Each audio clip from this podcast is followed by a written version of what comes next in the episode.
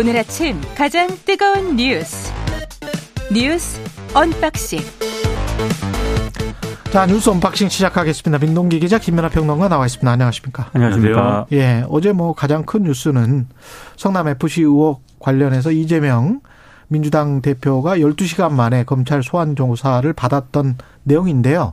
관련해서 소환 직전에 소환 조사 받기 직전에 성남지청 앞에서 한 발언을 좀 요약해서 다시 한번 들려드리겠습니다. 예.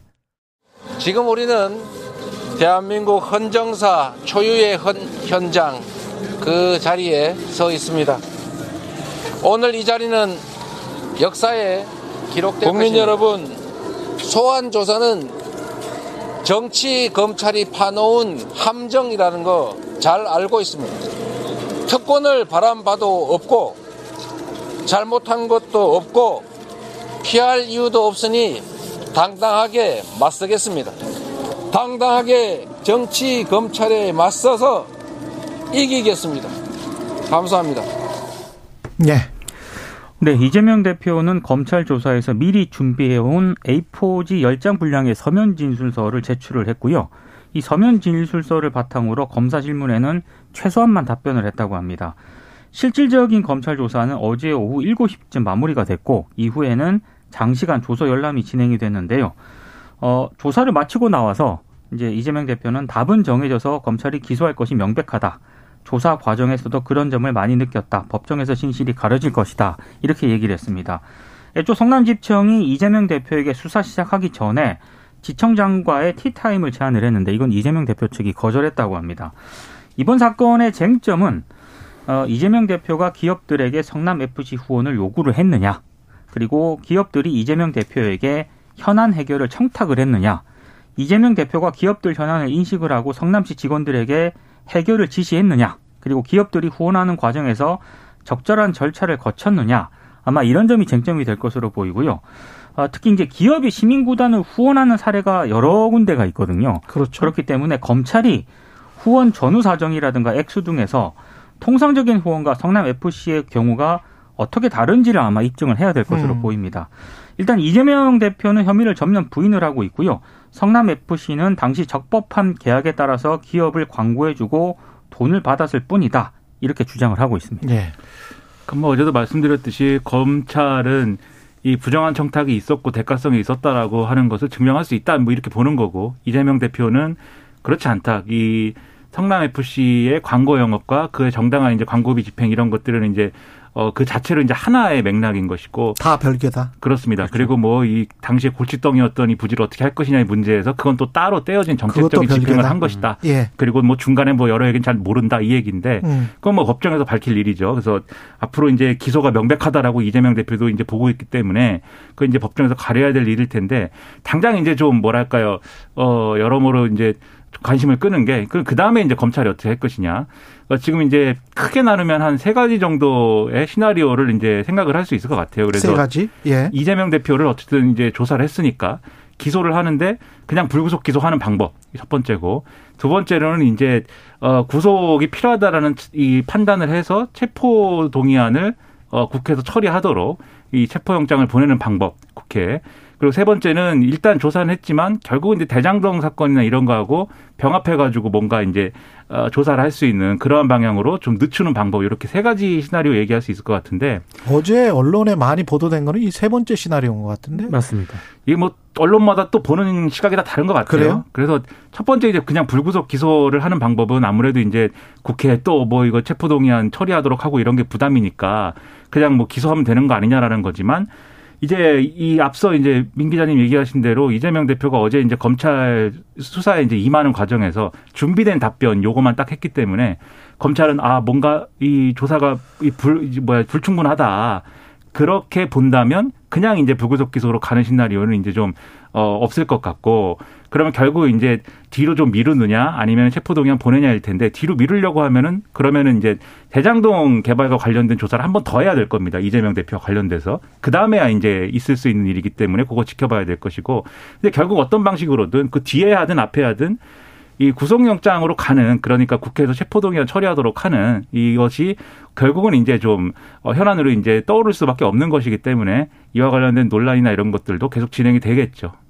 과거와는 약간 달라진 것 같아요. 미묘하게 불과 수년 전만 해도 검찰의 소환 조사를 받으면 거의 뭐 유죄가 확정된 것처럼 지금 언론에서 보도를 해왔고 그랬는데, 이재명 당대표나 민주당이 그 하는 지금 스타일, 오늘 지금 경향신문에도 검찰 위에 선 이재명 대표를 이야기를 하면서 헤드라인이 베일까 베일까 네. 이거였거든요. 이거는 상당히 민주당 아니면 또 국민 민심 또는 검찰 이 세 개의 추가 아주 미묘하게 지금 작동을 하고 있다. 그래서 재판 과정에 사람들의 관심이 점점 쏠리고 있고, 그 재판 과정에 관심이 쏠리는 게 저는 굉장히 선진적이다. 예? 그 전에 과거에 검찰의 주장을 무조건 사실로 받아들이는 것보다는 훨씬 더 나은 방향으로 지금 가고 있는 것 아닌가 그런 생각이 듭니다. 네. 예. 일단 뭐 그 예전에는 진짜 이런 기사가 나오면은 음. 거의 뭐 유죄가 된 것처럼 사람들이 그랬죠. 인식을 했고 예. 상당히 단정적으로 기사를 썼거든요. 그렇죠. 근데 이제 기사를 자세히 보면은 단정적으로 쓰는 것에 쓰는, 얼... 쓰는 기자들도 아직도 있어요. 있습니다만 예. 어, 일부 언론 같은 경우에는 상당히 좀 결국에는 재판을 통해서 진실이 드러날 것이다. 여기에 상당히 무게중심을 두는 것 같습니다. 예, 상당히 조심스러워졌습니다. 지금은. 야당 네. 대표에 대한 수사인데다가 예. 그리고 이제 성남시장을 하면서 이제 있었던, 어쨌든 이 성남에프씨도 그렇고 대장동 개발도 그렇고 어쨌든 뭔가 정책적인 사안에 대한 것이지 않습니까? 그렇죠. 발단이. 그러다 보니까 좀 더 조심스러운 태도가 있을 것인데. 직접적으로 돈이 오간 것들, 뇌물을 받았다. 이 지금 정황 증거랄지 뭐 이런 것들은 없는 거잖아요. 그러니까 이게 어떤 예. 사실을 가지고 어떻게 판단할 거냐의 문제가 상당히 큰 그런 그렇죠. 사건들이기 때문에. 예. 그래서 이제 좀 조심스러워하는 그런 기류도 있는 것 같은데 네. 그렇다고 하면 사실 민주당도 너무 또 걱정할 필요는 없는 거예요. 무슨 걱정이냐면 이제 억울할 걱정을. 억울할 걱정. 그렇죠. 네. 앞으로 억울할 걱정. 네. 너무 네. 억울한 취급을 받을 것이다. 이 걱정을 네. 너무 할 필요는 없다고 생각이 되고 네. 그래서 어제 이제 뭐 예를 들면 국회의원들이 뭐 사십 명씩 같이 간다거나 음. 그리고 이재명 대표도 이제 입장문에서 다른 부분이야 뭐 다 할 수 있는 얘기지만 과거에 뭐 조봉, 조봉암 사법살인 뭐 이런 얘기까지 꺼내는 것은 네. 이제 좀 유권자들이 볼 때는 제가 뭐 이 세칭으로 얘기하면 네. 너무 조미료가 많은 거 아니냐 이렇게 볼 수도 있어요. 그러니까 그런 톤들은 좀 낮추고 그렇죠. 예. 좀 드라이하게 가는 게 여러모로 좋지 않을까 생각합니다. 예, 그럴 수도 있을 것 같고 하여간 근데 이제 문제는 대장동이고 변호사비 대납이고 아까 지금 말씀하신 것처럼 정책적인 사안에서의 판단 성남에프씨 같은 경우에 네. 그래서 좀 약간 이게 만약에 돈을 안 받았다면 그리고 지금은 별로 그런 사실이 나온 게 없으니까 네. 대장동과 관련해서도 마찬가지로 이런 식으로 진행이 된다면 이것도 굉장히 재판 과정이 흥미로울 것 같고 그러니까 결국은 이 변호사비 대납이 직접적인 그렇죠. 만약에 이게 혐의가 확정된다면 그런 것 같습니다. 지금 상황은. 그러니까 대장동 의혹과 관련해서 중앙지검이 아직 이재명 대표를 조사도 안 했거든요. 예.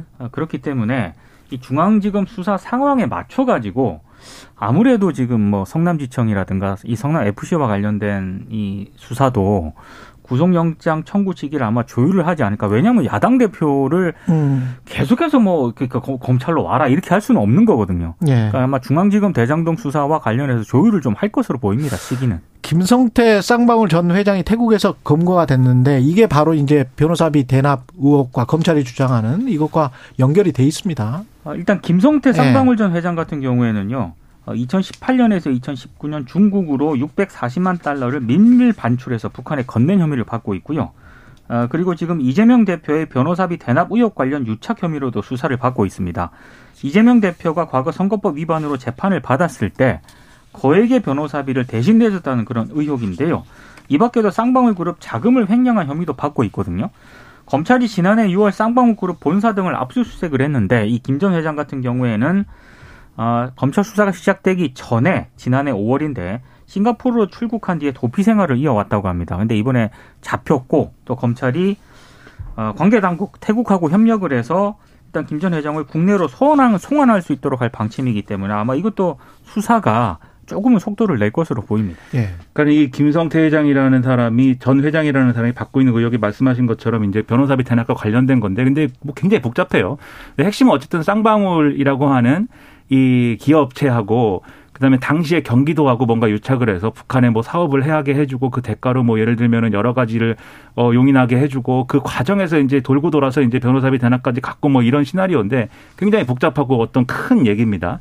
그래서 그게 규명되기 위해서는 어쨌든 이분이 꼭 있어야 돼요. 그렇지 않으면 그렇죠. 이제 규명하기 네. 어려운 사안이 될 텐데 그럼 뭐 언제 그러면 이분이 그러면 송환이 되는 거냐? 근데 그게 또 쉽지만은 않을 것 같습니다. 왜요? 왜냐하면 본인이 그냥 어 내가 그냥 뭐 한국에 가겠습니다라고 하면은. 네. 당장 이번 달에도 들어올 수 있다. 송환이 될 수 있다. 이렇게 얘기를 하는데 그게 아니라 태국에서 잡힌 거잖아요. 지금. 그렇죠. 골프장에서 잡혔습니다. 예. 그러니까는 뭐 골프는 꼭 쳐야 되나 봐요. 도망을 가서도. 아, 골프장에서 도망 가서 할 일이 뭐가 있겠습니까? 그러니까 골프밖에 골프, 안 칩니까?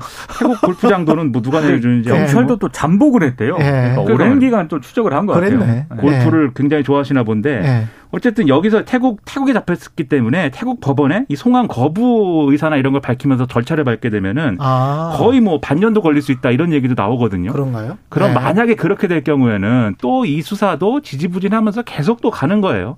그러니까 올해 주요 뉴스가 또 뭐 비슷한 뉴스들이 계속 이어질 가능성도 여전히 있는 것이죠. 그리고 삼월까지는 이 뉴스 계속 전해드릴 수밖에 없는데 여당의 전당대회 소식.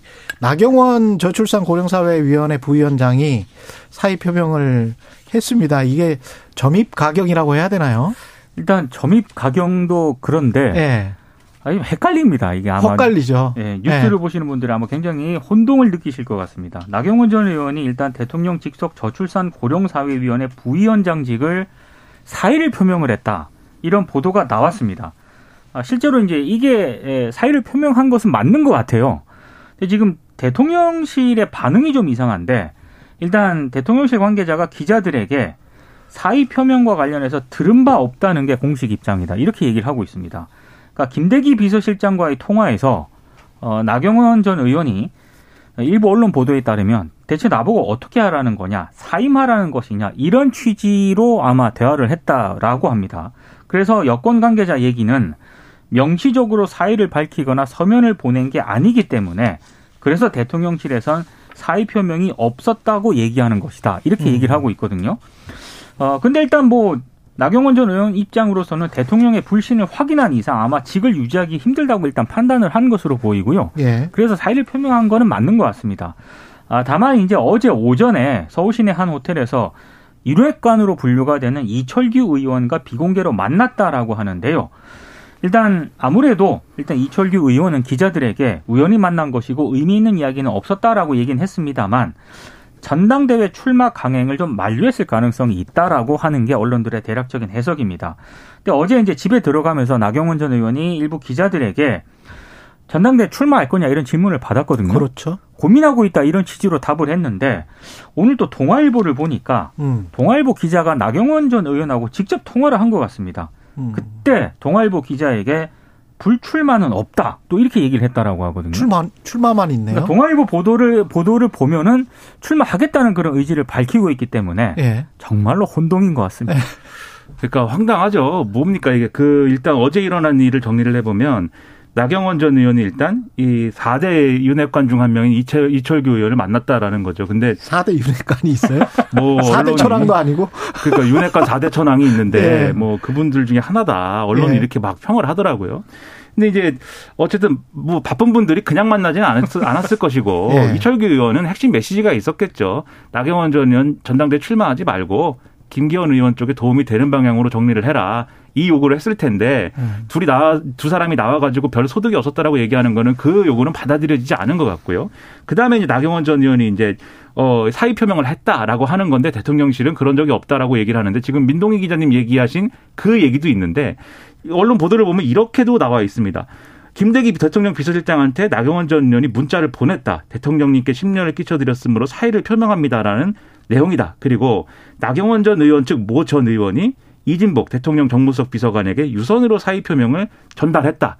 그러니까 전달했다는 내용도 있거든요. 그러니까 나경원 의원 측은 아마 이렇게 주장을 하는 걸 거예요. 음. 네. 그럼 여기서 좀 이 모양새가 어떤 거냐면 나경원 전 의원은 계속 뭔가를 끊으려고 합니다. 그러니까 예를 들면은 대통령실에서 왜 당신 마음대로 정책을 막 그렇게 얘기합니까? 라고 하니까 페이스북에 글을 올려서 유감입니다. 오해하실 수도 있을 것 같습니다. 그런데 정치적으로 이거를 당내 주자들이 이용하지 마세요.